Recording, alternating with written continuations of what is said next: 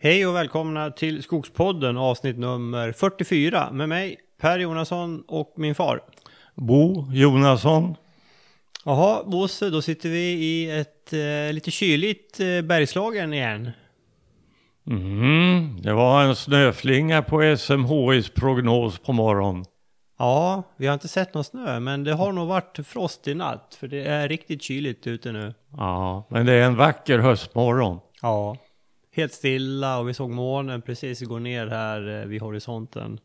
Ja, vackert, och bra arbete för att jobba i skogen också. Utmärkta förhållanden. Vi håller på och röjer. Precis, och då vill vi gärna att det är lite kallt. Ja. För då kan vi röja granen också, även om vi inte har gjort det hittills så mycket. Nej. Vi håller oss till tallen och är noga med att barka rotändarna. Eller i alla fall repa i barken på rotändarna så att större märgborren inte får för mycket yngelmaterial. Just det. Annars så försöker vi ju, när vi gallrar eller när vi röjer tall, att vi försöker göra det runt midsommar, för då slipper vi den här barkningsprocessen. Det är lättare då. Ja. Jag tycker det här dammet som när man liksom barkar med motorsågen, att jag tycker det sätter sig lite i halsen. Ja, jag har faktiskt inte märkt det. Nej. Men jag barkar inte lika mycket som du heller. Nej, kanske inte. Nej, det är bättre att göra det vid midsommar.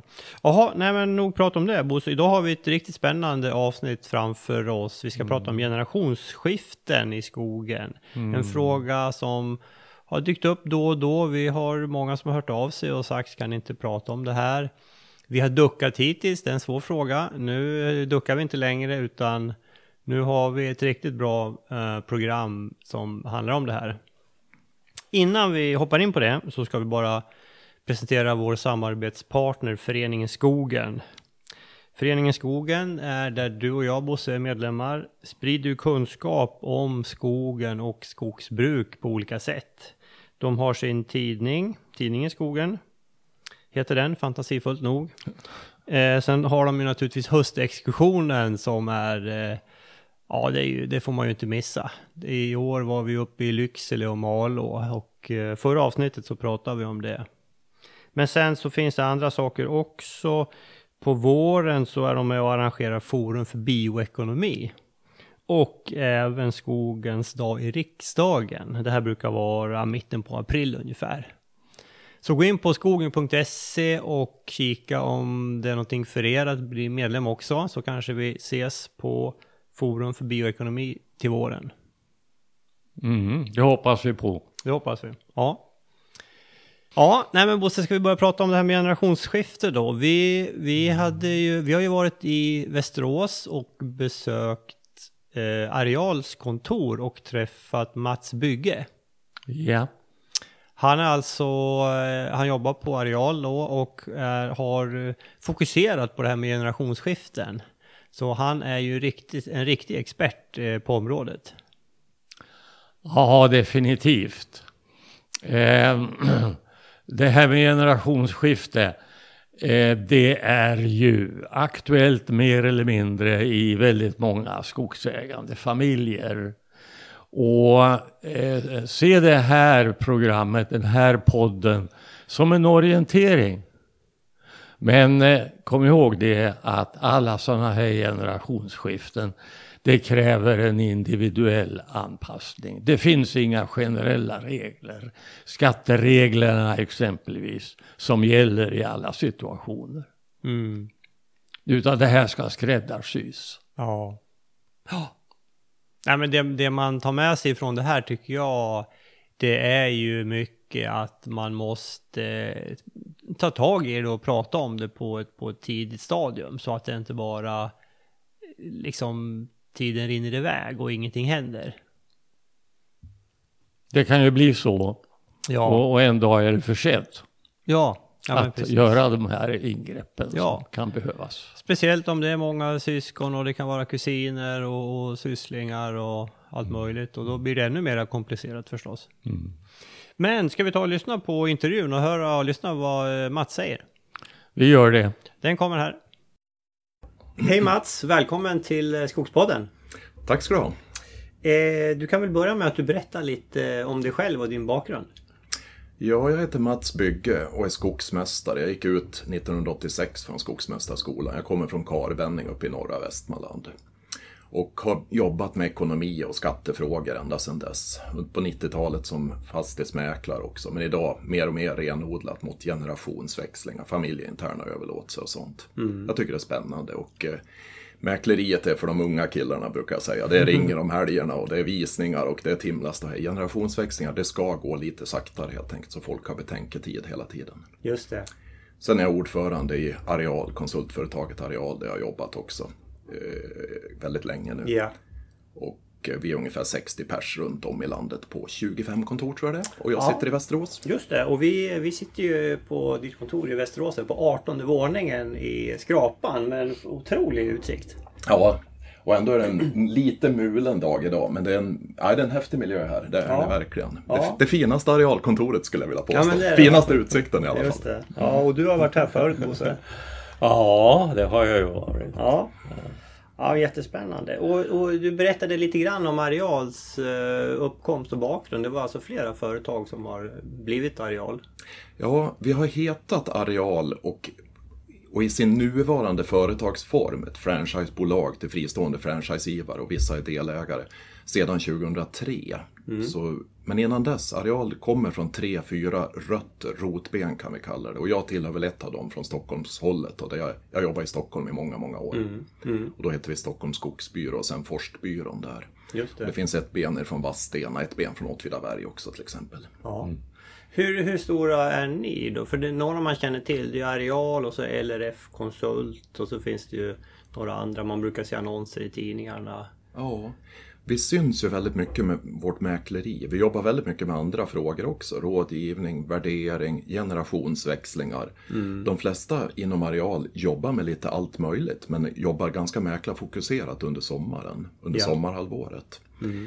Men LRF-konsult är störst än så länge om jag får skratta lite här. Men... vi är näst störst i branschen, mäkleri av skog och gårdar. Vi säljer fastigheter för drygt 2 miljarder om året i samlad köpeskilling. Då. Mm. Ja, det är ganska mycket. Det är mycket pengar. Ja, imponerande. Mm. Ja, verkligen. Jag tror 3:an och 4:an ligger på neråt 1 miljard. Om jag har förstått det rätt så ligger LRF upp och nosar upp på 3 miljarder. Och vi som sagt på dryga 2 då. Ja. All right. Och du har, som du precis nämnde, fokuserat helt på generationsväxlingar. Ja, det har jag gjort. Mm. Jag tycker det är roligt helt enkelt och gärna generationsväxlingar i någorlunda sämja. Det kan ju finnas riktigt soppiga gamla dödsbon där man ska försöka reda upp något och folk har varit osams i decennier nästan. Nej, det får elaka advokater ta hand om. Jag vill jobba med folk som är någorlunda sams. Gärna föräldrar som ska överlåta till barn eller något liknande. Och där man kan... klura till någonting skattemässigt på varje gård förhoppningsvis dock. Och folk är glada och nöjda hela tiden och inte osams. Hur pass stor fråga är det här bland skogsägare? Ja, det är en stor fråga för egentligen vi vet ju alla att i skogen är det långa horisonter, långa omloppstider och åren går så fort. Mm. Man äger en gård, en skogsfastighet i kanske 30 år, uppemot 40, men sen är det ju dags att man förvaltar den ett tag. Ja. Och jag brukar nog tycka att det bör finnas i bakhuvudet på varje skogsägare så småningom i alla fall att hur ska det bli efter mig? Mm. Vad har jag för långsiktiga mål? Vem ska ta över efter mig och hur ska det här bli? Ska fastigheten säljas ut på öppna marknaden eller har jag några arvingar, ätteläggar, släktingar på något vis som kan ta över gården efter mig? Mm. Mm. Det är kanske inget man funderar på i 30-årsåldern eller sånt där men... när man har ägt fastigheten i, låt oss säga 20 år, så ska man börja fundera på det. Hur ska det bli efter mig? Ja. Vem ska jag lämna över stafettpinnen till? Just det. Ganska många idag tror jag inte har någon direkt plan. Man har inte pratat med sina barn, man har inte direkt någon plan. Och ganska många nu för tiden kommer upp i ganska höga åldrar och ganska ofta dör ifrån fastigheten. Och det skapas dödsbon där fastigheten då hamnar med... Ja, jag tycker man ska överlåta fastigheten under livstid, för det är mycket roligare. Och mycket roligare för barnen också, istället för att behöva rodda i ett dödsbo. Hur, om du skulle beskriva processen som du ser som den idealiska generationsskiftesmodellen, hur skulle du lägga upp det då? Det idealiska generationsskiftet, det vore ju ett väldigt enkelt generationsskifte. Så ser verkligheten sällan ut. Men det ideala generationsskiftet vore en fyrkantig skogsbit i norra Sverige utan byggnader. Och det finns bara ett barn och pappa ska överlåta till det enda barnet och behöver inga pengar för egen del. Ja, men superenkelt egentligen. Man skriver ett gåvatal troligen, kanske skickar med lite räntefördelning, tänker på lite skogskonton och expansionsfonder, tänker på det skattemässiga. Men de flesta har ofta i alla fall mer än ett barn. Och då kommer det andra frågor in. Ska vi skapa en samäga här? Ja, är det en fyrkantig skogsruta i Norrland som SCA förvaltar och sköter och skickar ner pengar med jämna mellanrum? Ja, då kanske funkar alldeles utmärkt att samäga. Eller ska ett syskon lösa ut de andra? Och det kanske finns hus på gården och det kan vara någon som har jobbat hemma på gården och brytt sig lite extra mycket. Och man börja prata om värden och utlösen, då blir det lite krångligare, för det är ju höga priser på gårdar idag. Ja. Och då blir det ofta ganska stora pengar och ibland lite tufft för den som ska lösa ut och skuldsätta sig hårt. Ja, då kommer det in helt andra aspekter. Men din fråga var, hur ser det ideala generationsskiftet ut? Ja, men då är det en fyrkantig skogsruta i Norrland och ett barn. Ja, men jag tänkte lite grann på hur du nämnde att man ska förbereda sig tidigt. Hur tidigt, för jag menar, ofta är det ju mer komplicerat än en fyrkantig skogsruta. Hur tidigt kan man liksom börja diskutera de här sakerna? Om det finns flera syskon, barn. Svår fråga, men kanske medan barnen är fortfarande i 30-40 års åldern idag i alla fall. Idag, många skogsägare är så pigga och vitala uppe i höga åldrar. Och de som är mitt i sitt yrkesliv i 40-50 års åldern och har barn och villa att ta hand om och det är så mycket ståhej, de har kanske inte riktigt tid. Utan det kanske är gamla pappa i 70 års åldern som är en alldeles utmärkt ägare som har tid att förvalta och sköta allt sammans. Och åren rullar på. Men sen helt plötsligt så kommer pappa upp i 75-78 år, får en lätt stroke eller något sånt där, och då blir problemet akut istället. Så att prata med barnen och ha någon slags plan när det här ska ske tror jag är riktigt bra i alla fall. För barnens skull också, för ofta pratar man inte alls om det här. Man träffas vid jul och påsk och sånt här och då firar man jul och det blir inte av som, och det bekymrar ofta den äldre generationen. De hade gärna pratat om det här. Men deras barn och barnbarn är så stressade och det är full fart och det blir liksom inte tid att slå sig ner i lugn och ro och prata om gården och skogen. Och sen åren bara går. Och det blir liksom inte av. Det är nog min erfarenhet. Men man borde prata om det mycket tidigare. Har du sett någon förändring över tid? Att blir vi bättre på att ta upp det här i tid? Eller upplever du att det är ungefär samma sak nu som för 10-15 år sedan? Jag har jobbat med sånt här sedan mitten på 80-talet och då någonstans så var det vanligt att när pappa och mamma, den äldre generationen, blev folkpensionärer vid 65 års ålder så överlät de gården, åtminstone om det var en bebyggd gård, till barnen som då var i 30-årsåldern som skulle ta över. Men idag är det ofta, man överlåter från 80-åringar till 50-åringar faktiskt.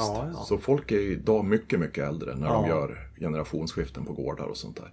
Och det kan ha sina skäl. Egentligen, arvs- och gåvoskatten är ju slopad, förmögenhetsskatten är slopad. Det är egentligen tekniskt sett, skattemässigt sett, enklare att överlåta gårdar idag. Men bekymret är de höga värdena.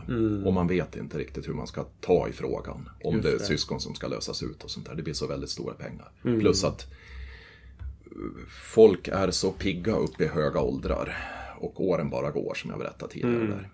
Just det. För då kommer vi in på det här med, hur ser du på samägande av gårdar? För det förekommer ju naturligtvis. Det förekommer, och det är vanligt. Och läser man statistik så är det väldigt vanligt. Men det vanligaste är ju att man och hustru samäger. Och det är också en samäga av två personer. Och det ramlar in i statistiken som samägd fastighet, man och hustru. Men det är också vanligt att syskon till exempel samäger, eller kusiner. Men syskon brukar kunna samäga, brukar jag säga.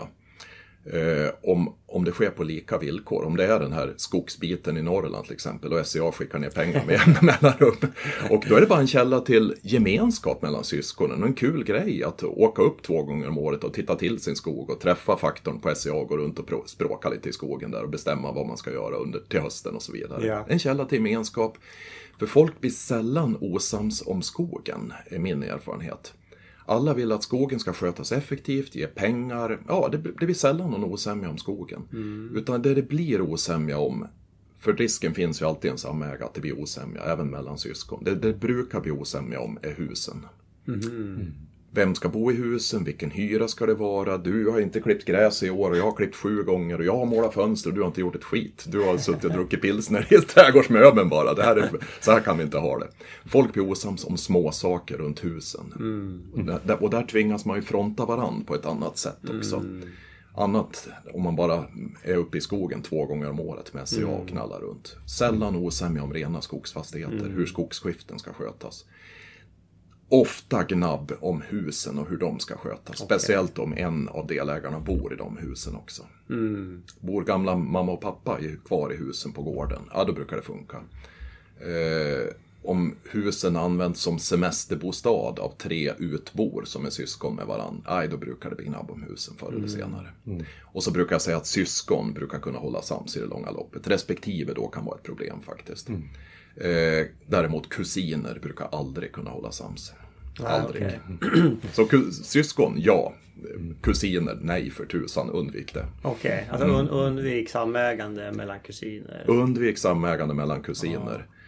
Men eller den kommer att knaka och braka i det långa loppet. För dels har kusinerna respektive också. Och det brukar sluta med att fastigheten säljs. Eller att någon köper ut de andra efter viss osämja. Förr eller senare. Det är ingen långvarig ägarkonstellation. Nej. Brukar inte vara. Nej, just det. Men för ibland ser man att ett generellt råd undvik samägande kan man läsa ibland. Mm. Men du är inte så kategorisk. Nej, det är jag faktiskt inte. Nej, det är jag inte. Nej. Ganska mycket fastighet i Dalarna ägs av utbor, syskon. Ja visst finns det, anta att mamma och pappa äger 300 hektar, mycket skog. Och det finns 3 fastigheter på 100 hektar vardera. Ja, men då kanske man ska låta dem ta varsin. Mm. Men om det finns 50 hektar skog i Norrland eller i Dalarna och den samägs av 3 syskon. Ja, men det är väl bara en källa till gemenskap och att man har anledning att prata lite med varandra emellanåt. Och det brukar vara, de flesta brukar tycka det var roligt faktiskt att samäga med sina syskon. Men sen, det är ju under deras cykel, 30 år. Efter dem kommer kusiner. Så då har de här syskonen 30 år på sig att fundera. Det är ingen evig lösning detta. Nej, precis. För går det i nästa generation, då kommer vi över på kusiner. Så de här 3 syskonen, om de var 3, måste göra någonting under sin innehavstid eller mot slutet av sin innehavstid. För kusiner går aldrig. Hur hanterar man, för man kan ju tänka sig att man är flera syskon och man är lite olika delaktiga i skötseln. Mm. Hur liksom hanterar man det? För jag har fått en del frågor där det är till exempel syskon då, där någon jobbar mycket, någon jobbar med helt andra saker och liksom hur hanterar man det? Ersättningsmässigt. Ja, det där är svårt alltså. Och det är ju här någonstans det kan uppkomma lite missnöje från den ena eller den andra då. En variant, det finns ju olika varianter på det här, men en variant är ju att man sätter någon slags intern timpristaxa. 300 kronor, eller vad vi ska hitta på. Och sen att man mäter att ja, men nu har jag jobbat 100 timmar och du har bara jobbat 10. Så du är skyldig mig så här mycket pengar. Och man har kommit överens om i förhand då, vad timtaxan ska vara. Mm. Och så reglerar man vid årets slut. Och var timtaxan för hög eller låg, ja då kan man ju justera till året därpå. Mm. Det är väl en metod som brukar funka skapligt i alla fall. Mm. Skapligt. Den ser du används ibland. Ja, jag brukar rekommendera den och vara med och formulera sådana överenskommelser själv också där. Och det funkar väl typ när en av delägarna, ska vi ta sonen då som exempel, jobbar hemma på gården och hans syster äger hälften och hon bor i Göteborg. Mm. Och så gör systern ett antal timmar, kanske hemma och röjer lite, målar rågångar på sommaren och sonen är lite mer aktiv i verksamheten. Mm. Mm. Eller det kan ju vara så att på gården finns det jordbruk också. Ja, men då kanske liksom bonden, jordbrukaren, arrenderar jorden av den gemensamt ägda fastigheten. Mm. Kort och gott, han betalade hälften i arrende till sin styrelse eller någonting sånt där. Och sen bara sköter han jordbruket efter eget huvud. Det funkar ju också utmärkt naturligtvis. Mm. Men det är ju svårt ibland med det, när man ska börja mäta hur gräsklippning, fönstermålning, rödfärgning av loge och alla de där timmarna som bara läggs ner. Bokföring etc. också. Just det. Och det här med om man har någon form av intern ersättningsmodell, det bygger på att det finns inkomster från skogen då också. Ja, antar jag. Eller att den som ska ut med pengar till den andra delägaren får ta sina privata pengar. Så kan man ju också tänka sig. Ja. Mm. Just det.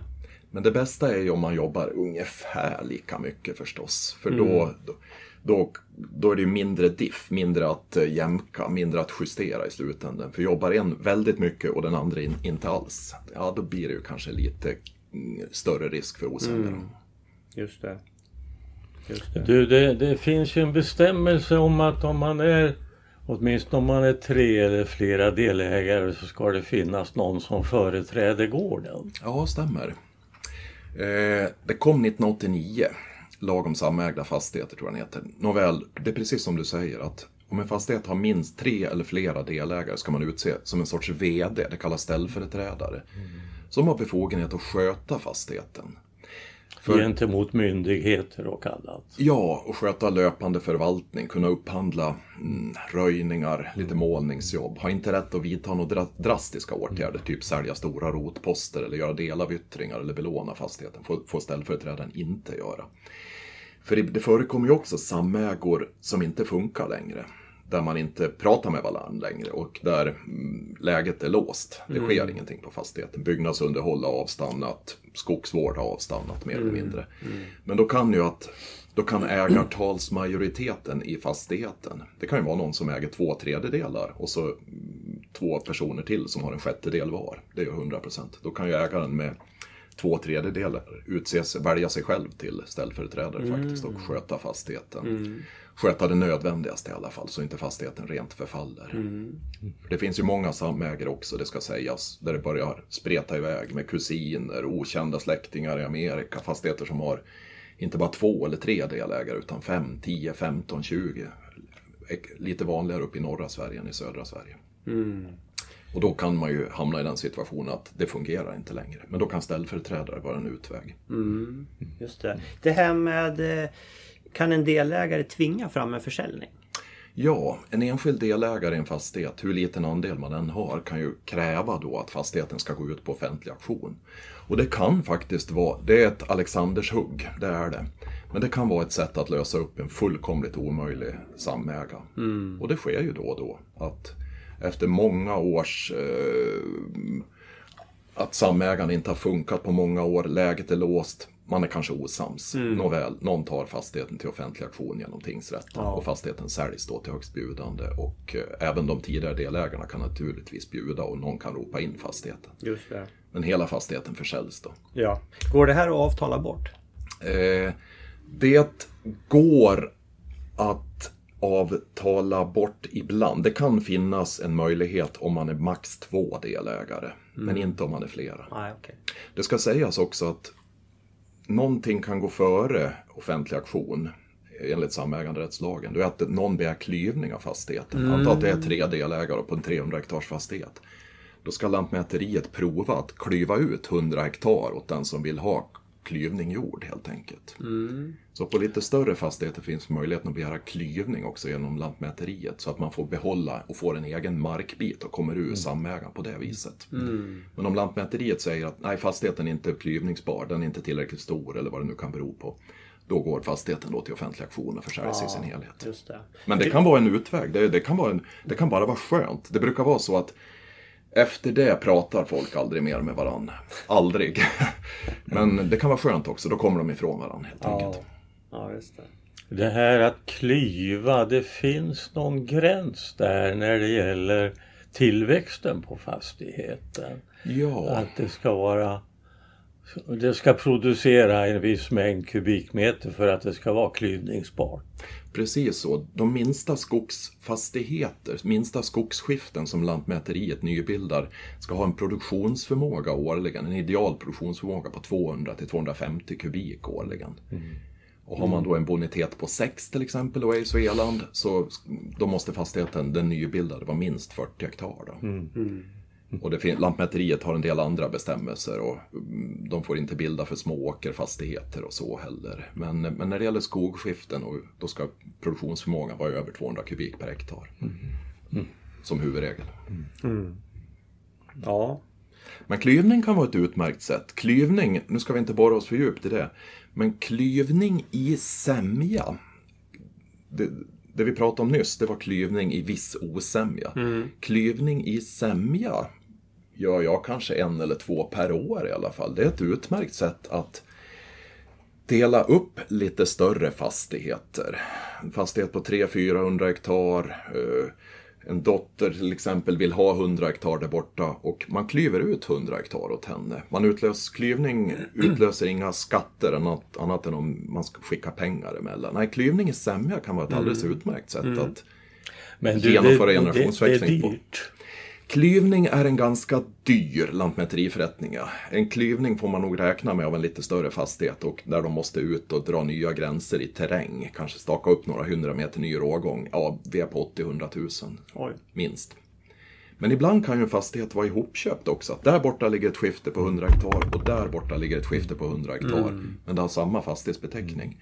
Man klyver det, och lantmäteriet behöver aldrig ut i fält. En sån klyvning kanske stannar på 60-70. Det kan vara en del samfälligheter och sånt där som fördelas.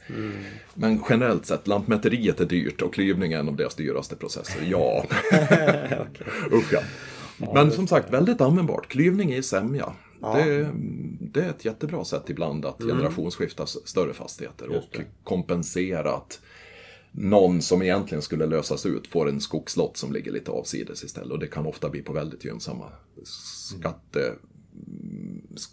Ja, det blir ofta väldigt gynnsamt skattemässigt, och då behöver den som ska överta huvudegendomen inte ut med lika mycket pengar, eller bra för alla. Just det. Du var inne på det här lite grann med skattefrågor. Alltså, vilka skattefrågor generellt är aktuella att tänka på vid generationsskifte?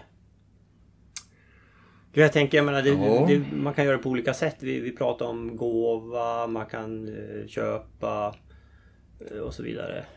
Ja, man kan ju som huvudspår, det finns ju lite specialare som jag pratade om nyss här, klyvningar och sådant, men som huvudspår, om en äldre skogsägare vill överlåta under livstid, så är det ju försäljning eller gåva som är huvudspåren under livstid. Och är någon död, det är ju först när någon är död som det kan komma i fråga med arv då. Ja, just det. Ibland träffar man på skogsägare och man frågar, har du ägt fastigheten längre? Ja, det börjar nog bli en 10-15 år. Jag ärvde den efter farsan. Jaha, alltså, han dog alltså. Nej, han sitter där borta. En del gåvor eller liknande. Många tror det är någon form av arv. Men arv det börjar med att någon är död helt enkelt. Ja, just det. Och ett dödsbo uppstått, och sen upplöser man dödsboet på något sätt. Ja, just det. Och jag menar, skattemässigt om man vill göra ett skifte smart. Vad är bäst? Arv, gåva eller köp? En svår fråga, hörde du, där du behöver konsulthjälp. Det är svårt att uttala sig generellt där, men om jag ska försöka uttrycka mig lätt. Om det ska betalas pengar för en gård eller för en skogsfastighet, om det är syskon som ska lösas ut eller gamla föräldrar som behöver en del pengar som pensionsförstärkning. Man måste börja med att titta på vad är gällande taxeringsvärde. Och betalar man mer än taxeringsvärdet släktingar emellan, då är det skattemässigt ett köp. Och då utlöser man kapitalvinstbeskattning, det som heter reavinstbeskattning förr i världen. Och då kan det bli ganska tuffa belopp som faller ut i skatt. För då ska man titta på, köpeskillingen, taxeringsvärdet eller däröver, minus det jag själv har gett för fastigheten, gamle far. Det är vinsten. Och de flesta har ju ägt sin skogsfastighet i 30-40 år och kanske köpte den på 70-talet eller sådär, och har väldigt låga ingångsvärden. Och nu för tiden, det är länge sedan, men nu för tiden får man ju inte räkna upp med några indextalen och sånt där. Nej. Så ofta vid försäljning av släktingar emellan, det är inget alternativ. För det uppstår så stora försäljningsskatter för gamle far, om man säger så. Ja. Han har så väldigt låga ingångsvärden, så en stor del av köpeskillingen blir skattepliktig vinst. och skatten på den är 27%, så det brukar bli, om man räknar på det, utav ett försäljningspris så är 24-25% skatt för gamle far. Ja. Och så börjar generationsväxlingen. Nej, det liksom går inte att sälja in sådana lösningar. Plus att det brukar inte vara bra heller. Visst, det skapar lite nya sådana så kallade skogsavdrag för den övertagande generationen, men det lönar sig inte. Och gamle far skulle dö av en hjärtattack om han fick några miljoner i skatt som hälsning. Nej, det är inte framkomligt. Utan ofta är det släktingar emellan, så jobbar man med någon form av gåvotransaktion. Pris under taxeringsvärdet. Och försöker jobba sig framåt där. Och finns det flera olika registerfastigheter. Någon är inköpt lite på senare år, kanske på 90-talet. Ja, det kanske går att sälja över den då. Och skänka de andra. Man får klura ut någonting från gård till gård och från familj till familj faktiskt. Mm. Just det. Det kan vara lite enklare i dödsbo skattemässigt. Det tråkiga då är ju att någon har dött och inte är med i bilden längre. Ja, gamla mamma eller pappa har dött helt enkelt, eller båda två. Det är dödsbo nu. Det är roligare att lämna över stafettpinnen under livstid, som jag sa. Ja, men i dödsbon, där kan man skicka pengar till varann, hur stora belopp som helst. För i dödsbon, när man gör arvskift i dödsbon, kan det i praktiken inte utlösa kapitalvinstbeskattning, reavinstbeskattning. Så då kan man gå över taxeringsvärdet, och de som får pengar och blir utlösta i ett arvskifte, de pengarna är skattefria helt enkelt. Men den som övertar fastigheten och ska betala ut en massa pengar får inga skogsavdrag för den likvidan betalar, och får inget nytt ingångsvärde heller. Ah, okay. Så på ett sätt är det lätt i arvskiften, men det blir helt andra skatteeffekter. Ah. Så vi har tre fall: gåva och köp i livstid, och taxeringsvärdet var en viss gräns där. Och de här två har helt olika skatteeffekter. Och så det tredje då, när någon har dött, det är arvskifte, och det har i sin tur helt olika skatteeffekter jämfört med de andra två. Ja. Räntefördelningen ska man ju inte glömma bort heller. Nej, räntefördelning, det är ju, som många lyssnare säkert vet, ett uppsparat fiktivt belopp som möjliggör att man kan ta ut pengar till 30% skatt ifrån fastigheten eller ifrån näringsverksamheten. Och den där har man möjlighet att överlåta i till exempel gåvotransaktioner och i arvskiften. Dock inte vid köpaffärer, försäljningar, då blir den kvar och säljer den. Men det är mycket annat som måste beaktas. Så har en gamla far stor outnyttjad räntefördelning, sånt här fördelaktigt skattebelopp, då kan det följa med vid en gåva till barnen till exempel, eller till ett barn. Det talar för gåva. Skogskonton kan följa med om man håller tungan rätt i mun. I gåvoavtal kan man skriva in vissa förbehåll om att det ska vara enskild egendom och inte får säljas de närmaste 10 åren och sådana där saker. Att skriva in villkor kan vara bra, och det kan man bara göra i gåvoavtal om de ska vara bindande i alla fall. Så det finns viktiga grejer. Det är jätteviktiga grejer. Så nu för tiden så, ja, i praktiken gör man oftast, man hamnar i gåvofacket. Men det har vissa fördelar det också. Det skapas inga nya sådana här skogsavdrag. Men i gengäld kan man skriva in gåvovillkor som vi pratade om, enskild egendom, det vill säga att det inte berörs av skilsmässa och så vidare. Man kan överlåta skogskonton, spara räntefördelning, expansions- och periodiseringsfonder om man håller tungan rätt i mun också. Du, den här skatteförenklingskommittén som satt, det hade man väntat sig någonting av, men det blev ju ingenting. Det blev ju ingenting. Och är det nedlagt hela projektet? Eller? Ja, den är i papperskorgen kan vi nog säga nu. Det där kom väl, åren går, var det 2015 tror jag, en utredning som sa att man skulle kunna göra om skattereglerna för enskilda näringsidkare ganska duktigt. Ta bort skogskonton, och det blev stora rubriker i lantbrukspressen om det här. 2006 tror jag det var. Då var det en annan förenklingsutredning som jobbade och la fram också stora förslag. Nytt stickår för kapitalvinstbeskattningen. Det kom ju 2015 också. Men utav den som var 2006 så blev det intet. Den hamnade i papperskorgen. Nu har den här hamnat i papperskorgen, och det var nog tur det, för den var rätt så krånglig. Det var inte mycket till förenklingar tyckte jag själv i alla fall. Men det här med företagsfond och... Nej, vi behöver inte gå in på djupet i det. Men det var inga förenklingar på gång. Och den ligger i papperskorgen nu, och där hörde den nog hemma faktiskt. Och nu har vi ju, ja ni vet själva, med lite osäkerhet i riksdag och regering och allt möjligt. Och att få igenom några stora förändringar i beskattningen för småföretagare. Nej, det är nog inte alls på agendan just nu. Nu har man andra frågor att jobba med, om man säger så. Plus att det berådande systemet med räntefördelning och expansionsfond, det har ju nu rått sedan 1994. Och skogskonton har funnits sedan tidigt 50-tal. Det är grejer som funkar helt enkelt. Jag tycker inte man ska vara in och rodda för mycket i det. Nytt stickår för kapitalvinstbeskattningen. De lite mer insatta vet vad jag menar. För nu är stickåret från 1952. Det börjar bli så länge sedan. Man kunde flytta fram det till 1990 eller någonting sånt där. 1996 var på förslag en gång också. Ja, det skulle man kanske kunna ta. Det skulle förenkla ganska mycket. Men i övrigt så tycker jag nog skattereglerna funkar rätt så skapligt faktiskt. Vill man förenkla dem på allvar, då skulle man införa en flat rate. Det vill säga, men vi har ju marginalbeskattning i Sverige och då måste man ha en massa styrinstrument som jämnar ut. Den dag man inför flat rate i Sverige, det vill säga 30% skatt på all inkomst eller 25% eller vad man nu väljer. Då skulle man kunna slopa massor med skatteregler. Det kanske det som händer en vacker dag. Men det tror jag ju är minst 10 år bort förstås. Just det. Men det finns ju i vissa andra länder.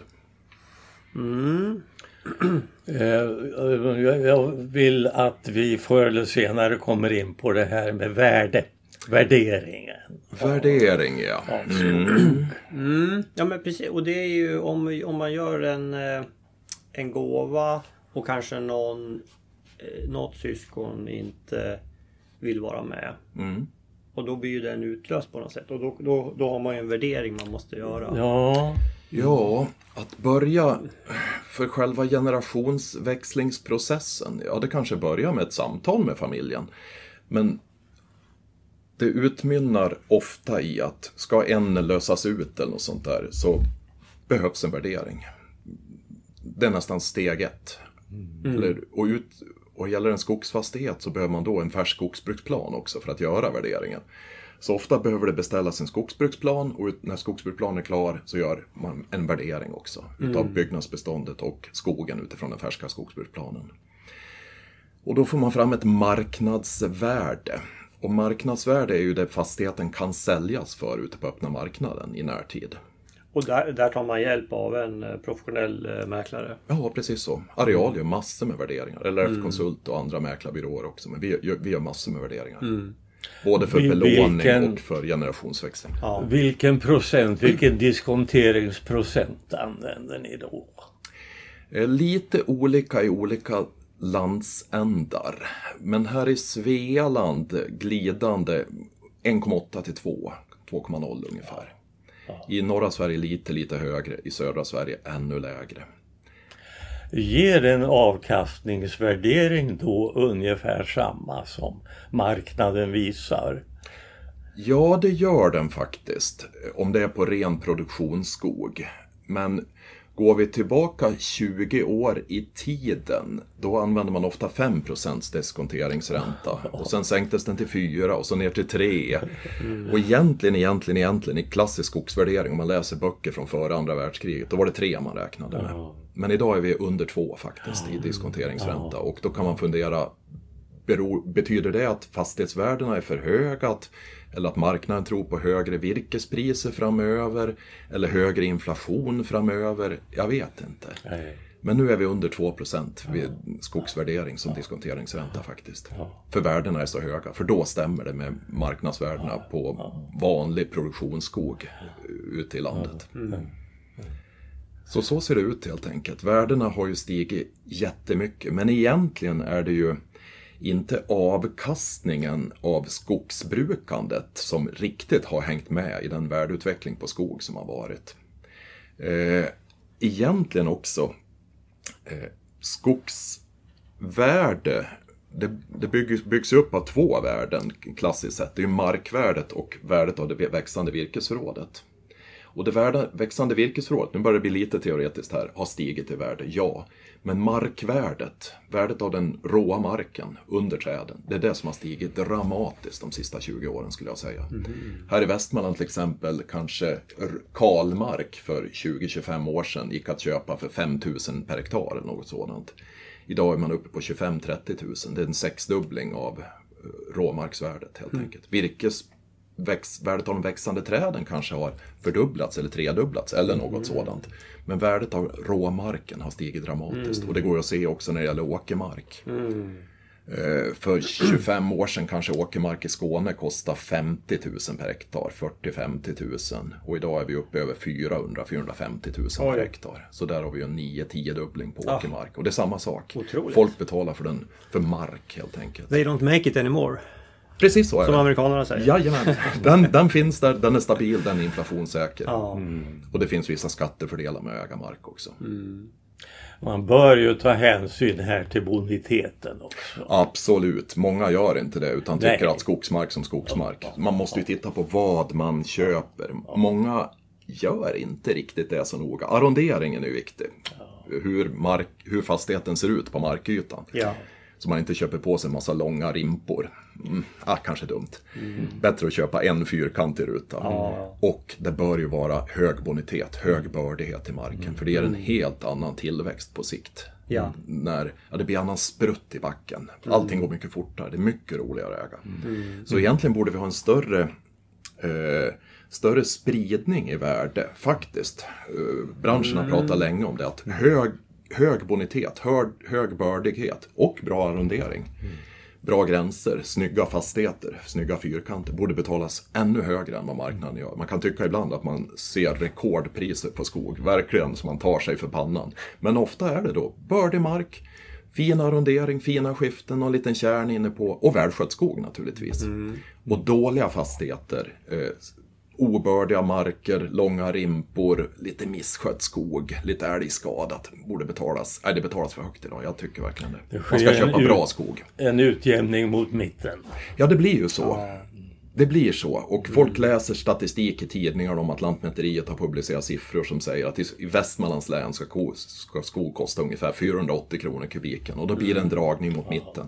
Är man då över 550 och går över 600, det sker ju fastighetsaffärer i Västmanland över 600 kronor kubiken. Upp och nosa på 700 till och med. Men det kanske är rätt pris för den fastigheten, för den är så himla fin.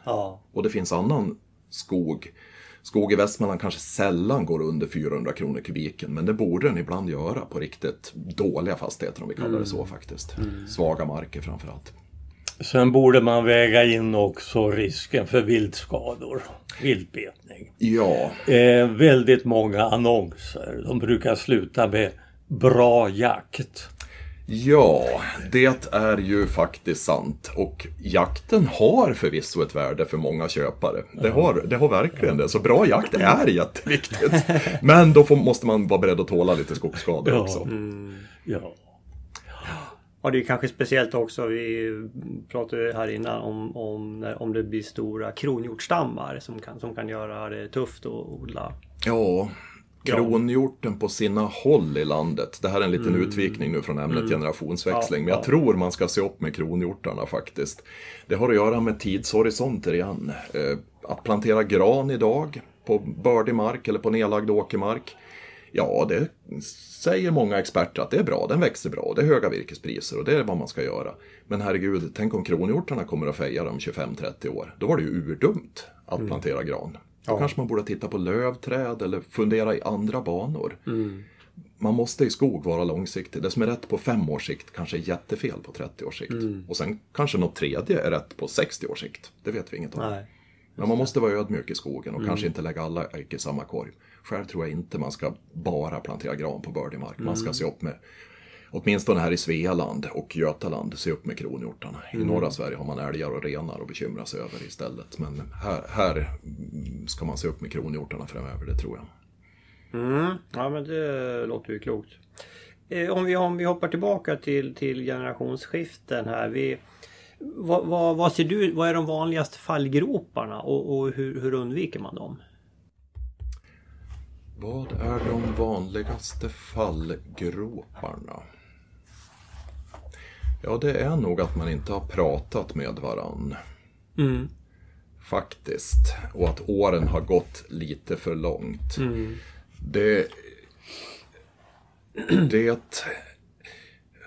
Och gäller en bebyggd fastighet, en gård med jord- och skogsbruk. Ja, pappa fortsatte att bruka och bodde i huset och bondade på. Ja då, det är väl alla tiders. Och barnen hamnar i någon stad, i Västerås eller Borås eller Värnamo eller vart som helst. Och köpte villa där och ungarna börjar gå i skola. Och frun har jobb där, eller karn vilket man vill. Och ungarna har gått i skola och har kompisar. Sen är den familjen inte flyttbar någon mer, för ungarna är utflugna. Mm. De flyttar inte hem hux flux när pappa kallar och tycker det är dags för mig att lämna över gården. Nu är jag 73, nu vill jag lämna över gården. Jag går inte, säger alla barnen. Vi har ungar i 10-årsåldern och det funkar inte. Jag har mitt jobb att tänka på. Vi har villan här och vi håller på med vårt. Det vill säga, barnen har rotat sig på annat ställe. Väldigt vanligt idag. Just det. Och mamma och pappa blir kvar hemma i stugan på gården och till sist dör en av dem. Då lyser bara lampan i köket till slut och underhållet på gården börjar sacka betänkligt. Mm. Tråkigt. Så det finns ett fönster liksom, där föräldrarna kan agera och... Ja, man borde åtminstone prata med barnen som vi pratade om tidigare här i 30-40-årsåldern innan de rotar sig definitivt. Då börjar de bli mellan 40 och 50 och föräldrarna kommer över 75. Då är ofta barnen väldigt rotade på ett annat ställe och flyttar inte hem för att ta över gården utan bor ofta i alla fall en bra bit bort. Ofta. Det finns ju exempel på att, vad ska vi ta på? Det är en gård utanför Sala och barnen bor inne i Sala allesammans och det är 1 mil ut i gården, men då är det väl inga bekymmer. Nej. Då kan säkert någon av dem flytta ut i gården. Men ofta hamnar folk en bra bit bort nu för tiden och då blir det en utpåägd gård. Lite tråkigt faktiskt. Mm. Just det. Och med allt vad det innebär. Ja, men så tala tidigt, prata om det här tidigt och hitta vägar. Ja, man behöver inte göra generationsväxling bara för att barnen har fyllt 30. Men kanske man då någonstans ska börja prata lite om det i alla fall. Och att det finns även i barnens huvud en medvetenhet om att åren kommer att gå fort här. Och nu är pappa 69 år och det är klart om 5 år då är han faktiskt 74. Och då kanske han inte är så jäkla pigg eller har samma driv längre. Mm. Och det finns liksom någon slags liten plan eller något i bakhuvudet på barnen att det finns en gård som är möjlig att ta över om några år här om du vill. Man kanske inte vill, men att det finns någonting lite i bakhuvudet i alla fall. Det tror jag är klokt. Det är nog den vanligaste fallgropen. Ja, men det är bra. Ser du andra fallgropar? Förutom den här? Samägande mellan kusiner, det var inget bra, sa du. Nej, det var inget bra. Ibland pratar man ju om kärlek till döds. Det vill säga att en samäga, eller egentligen är man ingen bra ägare. Men man kommer sig inte för med att sälja fastigheten heller. Det är bara att åka runt i Sveriges glesbygder så ser man mer eller mindre övergivna hus. Där någon bor en vecka på älgjakten och ett par veckor på sommaren och klipper gräset nödtorftigt. Och det är bara en belastning för de stackars ägarna, de utbor som har tagit över en gård. Och husen chanserar. Skogen kanske sköts hjälpligt av något skogsbolag, men det är bara ett dåligt samvete konstant för delägarna som bor någonstans långt borta. Fler borde överväga att sälja faktiskt. Komma ifrån det, få pengar och att någon bättre ägare tog vid. Men man pratar ibland i branschen om kärlek till döds. Man behåller gården till varje pris. För det sitter i ryggmärgen att man ska inte sälja jord och skog. Man ska inte sälja gårdar. Jo, men det ska man nog ibland. Om det finns bättre ägare och man kan få jättemycket betalt för den. Och komma ifrån det här bekymret och ständiga dåliga samvetet som det ibland kan vara. Så ibland ska man sälja. Ja, det tycker jag faktiskt. Du, låt oss säga att syskon då samäger. Men i ett visst skede kanske en tar över. Kanske vill de där som då säljer sina delar ha en garanti för att den som tar över inte säljer det till ett mycket högre pris året därpå. Brukar ni skriva in det där någonting? Ja, det kan man göra i överlåtsavtal mellan syskon också, för det är ett ganska vanligt önskemål då. Att bara inte brorsan säljer alltihop året efter. Skratt. Men med en ton av allvar också. Ja. Det gör han. Aldrig, höll jag på att säga. På alla dessa år kan jag inte komma på någon som egentligen har löst ut sina syskon, sagt att man ska ha det kvar och så sålt kort tid därefter. Jag kommer inte på någon. Men det skulle kunna finnas i teorin. Men i vart fall så skriver man in ett litet överlåtseförbehåll. Och i sådana fall ska det här utlösta syskonet godkänna. Eller syskonen blir delaktiga av mervärdet. Den typen av klausuler kan bli lite diffusa, svårt att formulera. Det förekommer det också. Jag brukar nog skriva in ett överlåtseförbehåll. att utlöst syskon i sådana fall ska godkänna. Mm. Men som sagt, risken är, under mina 32 år, jag kommer inte på någon som har gjort så. Kanske någon enda som har fått dålig ekonomi, som varit lantbrukare, satsat i mjölk. Nej, ungefär så, som verkligen stått på näsan av helt andra ekonomiska skäl och varit tvungna att sälja. Det kan nog ha förekommit. Men ingen som har gjort det i ontro mot sina syskon. Jag kommer inte på någon. Det har säkert hänt någonstans i Sverige naturligtvis, och risken kan väl finnas. Men jag har aldrig stött på det, måste jag säga. När det gäller värdering så har ju det här tillkommit nu på allra senaste året med Lantmäteriets skanning. Som ju ger ett väldigt bra underlag enligt vår erfarenhet för en värdering. Mycket, mycket bättre än den gamla tidens provytetaxeringar. Det är sant. Utvecklingen med skanning har gått rasande fort de sista åren. Och kvaliteten... väldigt överraskande. Exakt. Alltså. Ja, så vitt jag förstår så stämmer det väldigt, väldigt väl nu för tiden. Och...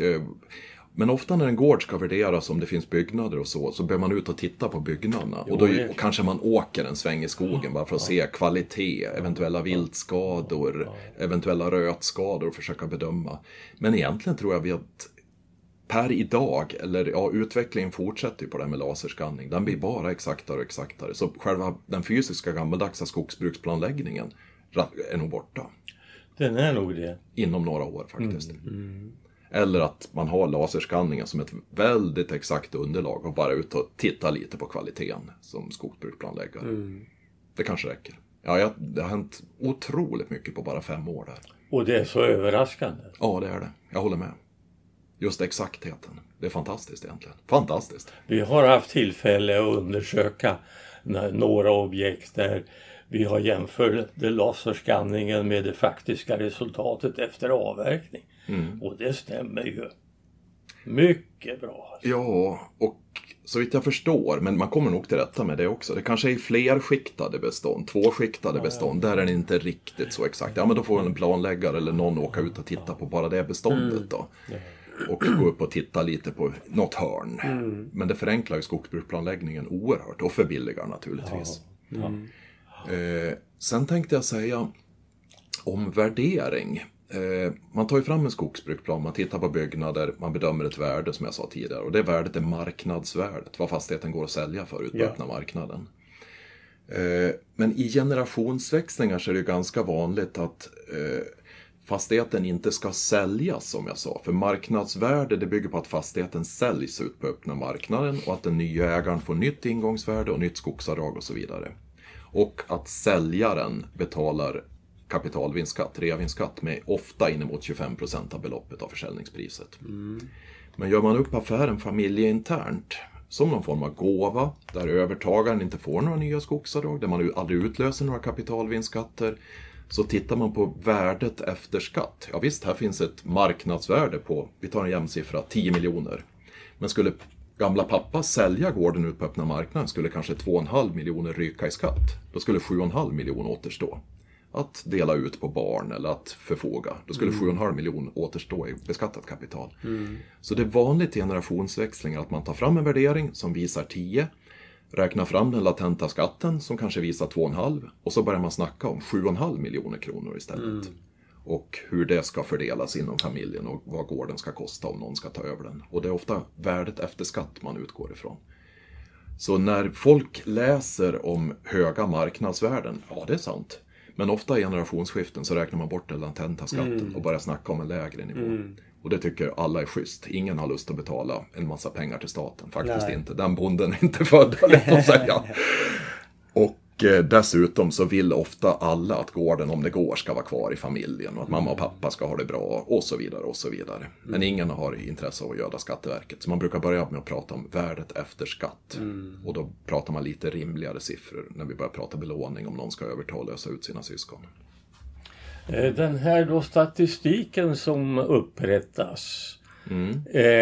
Den tar, då är den här reduktionen gjord i många fall då. Nej, det är den inte. Nej, det är förreduktion. Det är bara marknadsvärden utifrån gjorda köpeskillingar och bedömda köpeskillingar. Alltså, nej, så det ska då reduceras på den enstaka fastigheten med den latenta skatten. Och den är ju ofta hög för den gamle pappan som äger då. För han kanske förvärvar på 70-talet eller något sånt där. Och har en hög latent reavinstskatt. Mm.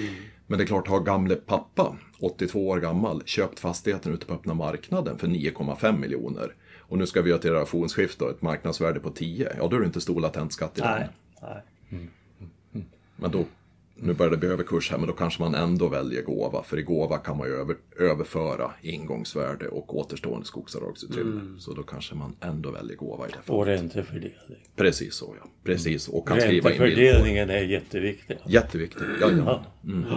Och kan få med lite förbehåll om enskild egendom och så det inte trasslar till sig för barnen i någon framtida skilsmässa.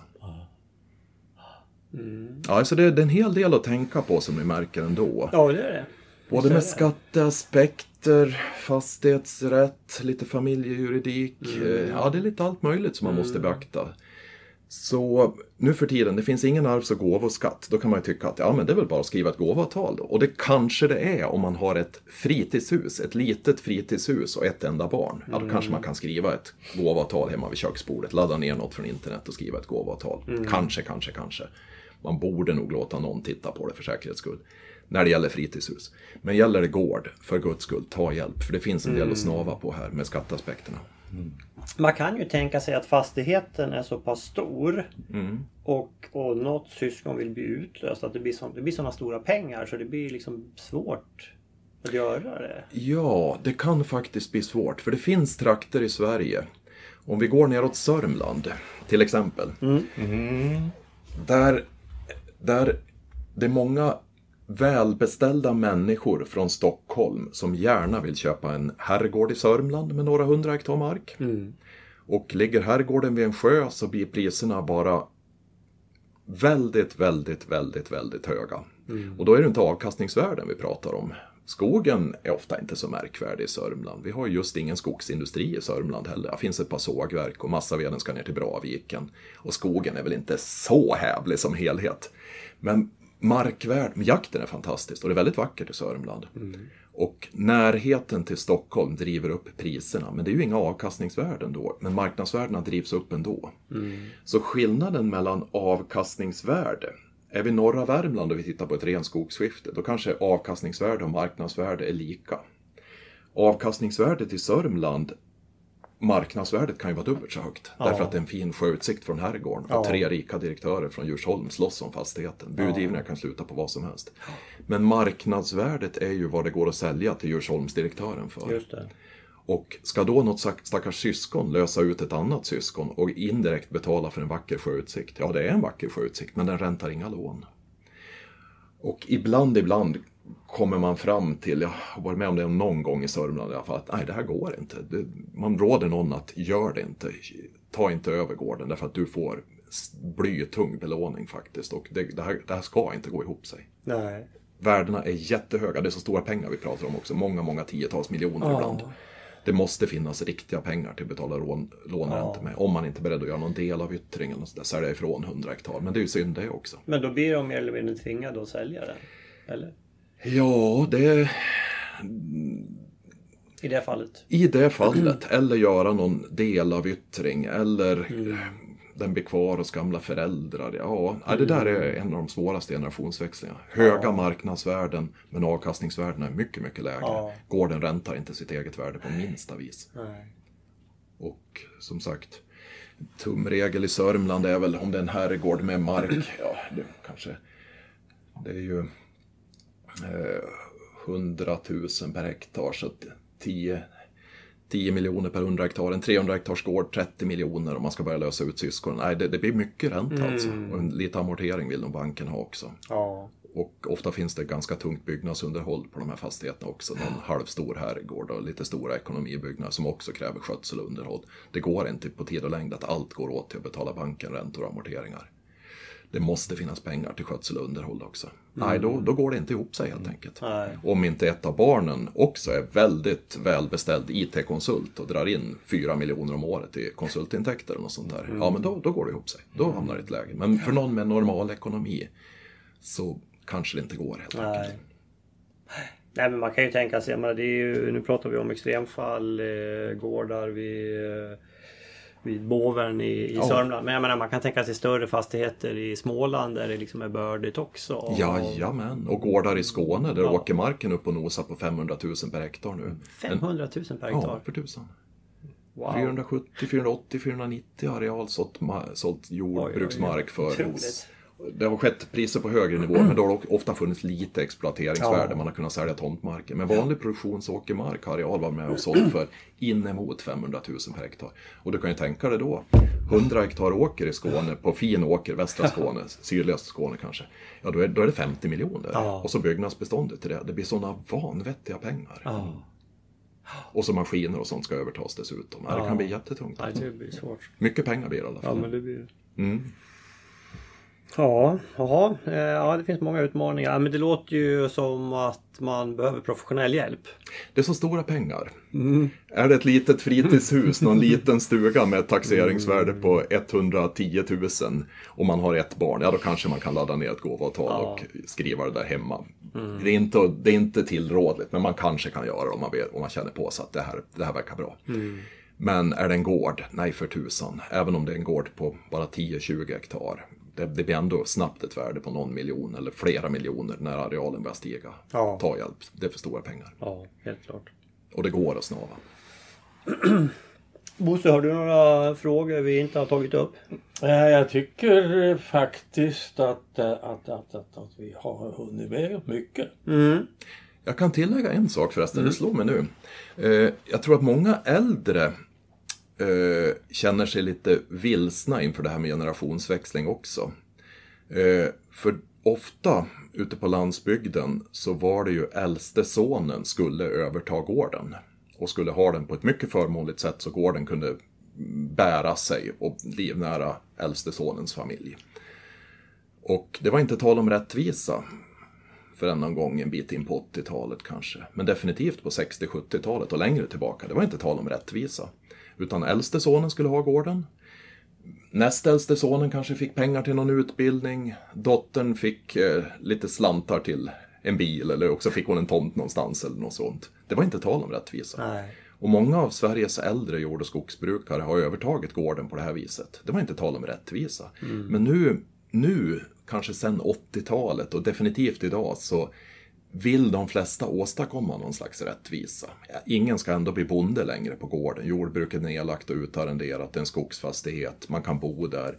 Men att äldste sonen får det inte gynnsamt längre. Eller liksom får överta gården på gynnsamma villkor. Men det har gamla pappa och flera före honom fått göra. Men nu förväntas rättvisa skapas. Och man måste börja titta på värden. Och det ska väga lika i vågskålar. Många äldre tror jag känner sig lite... De vill ha det på det viset, men de känner sig lite konfunderade inför det. Det är inte så länge sedan. Då var det helt annorlunda. Då var det inte tal om rättvisa. Nej. Det kan vara en liten tanke också. Ja, men det är bra. Är det något annat, Mats, som vi inte har pratat om, som vi bör nämna när det gäller generationsskiften? Jag tycker vi har pratat om allt möjligt här. Skatteregler, värderingar, lite skogsbruk i allmänhet. Men sen för den nya generationen är det ju också att kanske våga förändra lite. Det behöver inte gå alldeles i samma hjulspår. Man kanske ska av flera skäl hugga ner lite av pappas gamla uppsparade virkesförråd där han har gått och klappat sina stora granar. Nej, men det kanske är dags att avverka det. Så inte det blåser omkull eller barkborrar tar eller det går röta i det. Nej, men hugg i skogen. Gör saker som inte har blivit av nu på ett antal år. Ofta är husen lite chanserade. Ja, men se till att rusta upp lite. Hugg i skogen, röj i skogen, rusta upp lite på husen. Sätt lite fart helt enkelt med saker och ting. För ofta så har det släpat lite grann för gamla mamma och pappa när de har passerat 70 års ålder. Det finns en del att ta igen. Var inte fega, gör det då i sådana fall. Se till att det händer lite grejer. Det är som det ska vara det. Lite riv och rörelse, det är viktigt. Om du sitter i den situationen då, att du har, som du beskriver då, föräldrar i den åldern och du liksom vill som son eller dotter liksom du tar ett samtal med dem och talar om att nu måste vi börja prata om det här och börja agera. Ja, det gör jag alltid. Det säger jag verkligen. Att nu är det ni som ska bestämma här. Och så brukar jag skoja med gamla pappa. Jag kommer ihåg att du är undantagsgubbe nu. Och då, jo, det ska jag försöka göra. Skrock. Ja. Men, och så säger jag åt barnen att åtminstone just nu och de sista åren, tänk nu på att det är höga virkespriser, det är högkonjunktur i skogen. Se till att hugga för mellan 1,5 och 1 miljon. Ta ut ett par virkesköpare och lyssna lite. Se till att hugga för 1,5 till 1 miljon så ni har lite rörelsekapital här. Det blir bra det. Mm. Och så ska ni bekosta lite röjningar och sätta igång med saker och ting. Ofta, det sker ju lite valhänt ibland i början. Man är ju oerfaren helt enkelt. Men det brukar lossna ganska kvickt. Mm. Och glädjen och intresset för det här med skog. De flesta nu för tiden har ju inte så stora kunskaper. Kunskapen satt gamla pappa på. Men om hur man hittar i marken och var rågångarna går och vad priserna på virke är. De flesta stadsbor som idag övertar fastigheten och blir utbor, om det nu ser ut på det viset, de har ju ingen koll på någon. De har väldigt lite koll. Kan vi uttrycka det som. Stockholmarna har inte koll. Nej, de har väldigt dålig koll. Väldigt dålig koll. Ja. Så, men de flesta som blir skogsägare blir så oerhört intresserade av det. Börjar gå kurser, börjar intressera sig, kanske ta jägarexamen, börjar läsa böcker om skog och blir så otroligt intresserade på, när de tar över en gård. Så det går snabbt att växa i rollen också. Och det brukar ganska snabbt vi prata om att tänk om man kunde köpa lite mer skog. Ja. Kul. Ja. Det finns ju väldigt mycket utbildningar. Det finns mycket att läsa själv på nätet. Skogsstyrelsen har. Jag har ju läst på Linnéuniversitetet på distans, på kvartsfart. Det är ju fantastiska bra utbildningar. Så jag håller bara med dig. Och sen i skogen, man blir ju aldrig fullärd heller. Man kan lära sig mer om skogshistoria. Lära sig mer om fåglar.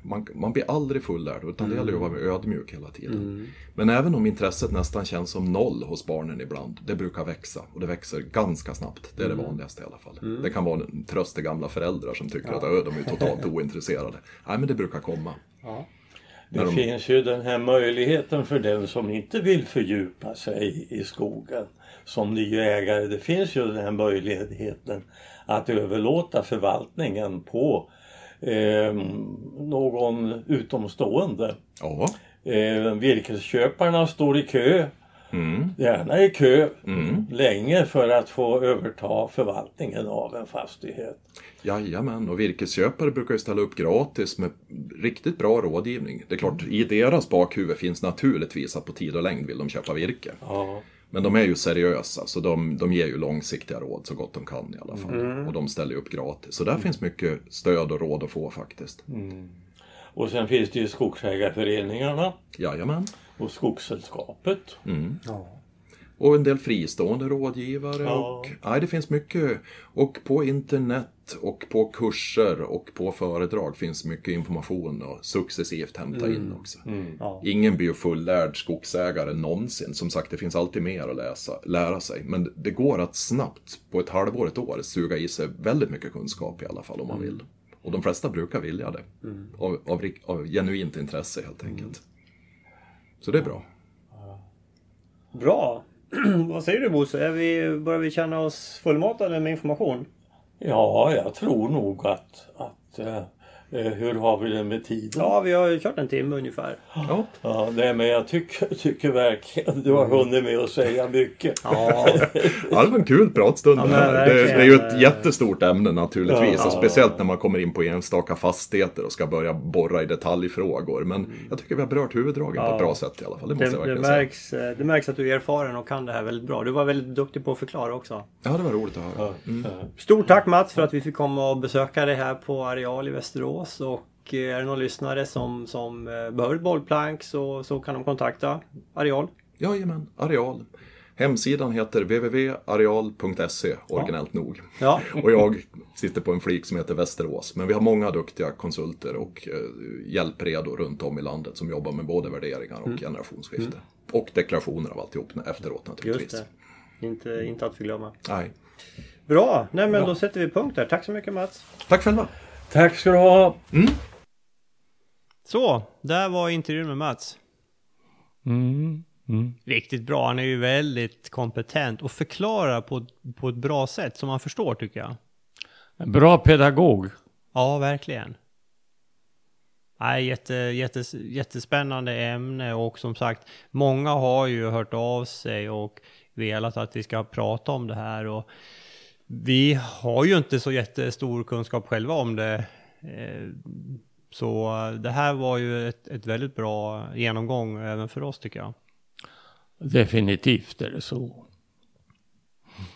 Mm. Ja, nej, men jag tycker att vi låter det där smälta in och uppmanar då alla att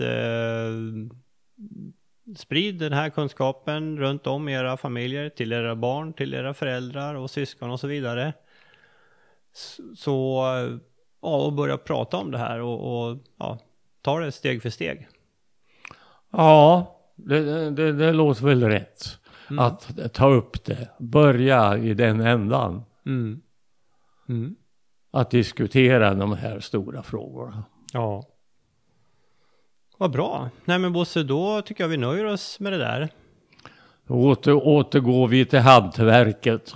Vi återgår till röjningen. Innan vi stänger butiken helt här så ska vi tacka vår samarbetspartner Föreningen Skogen.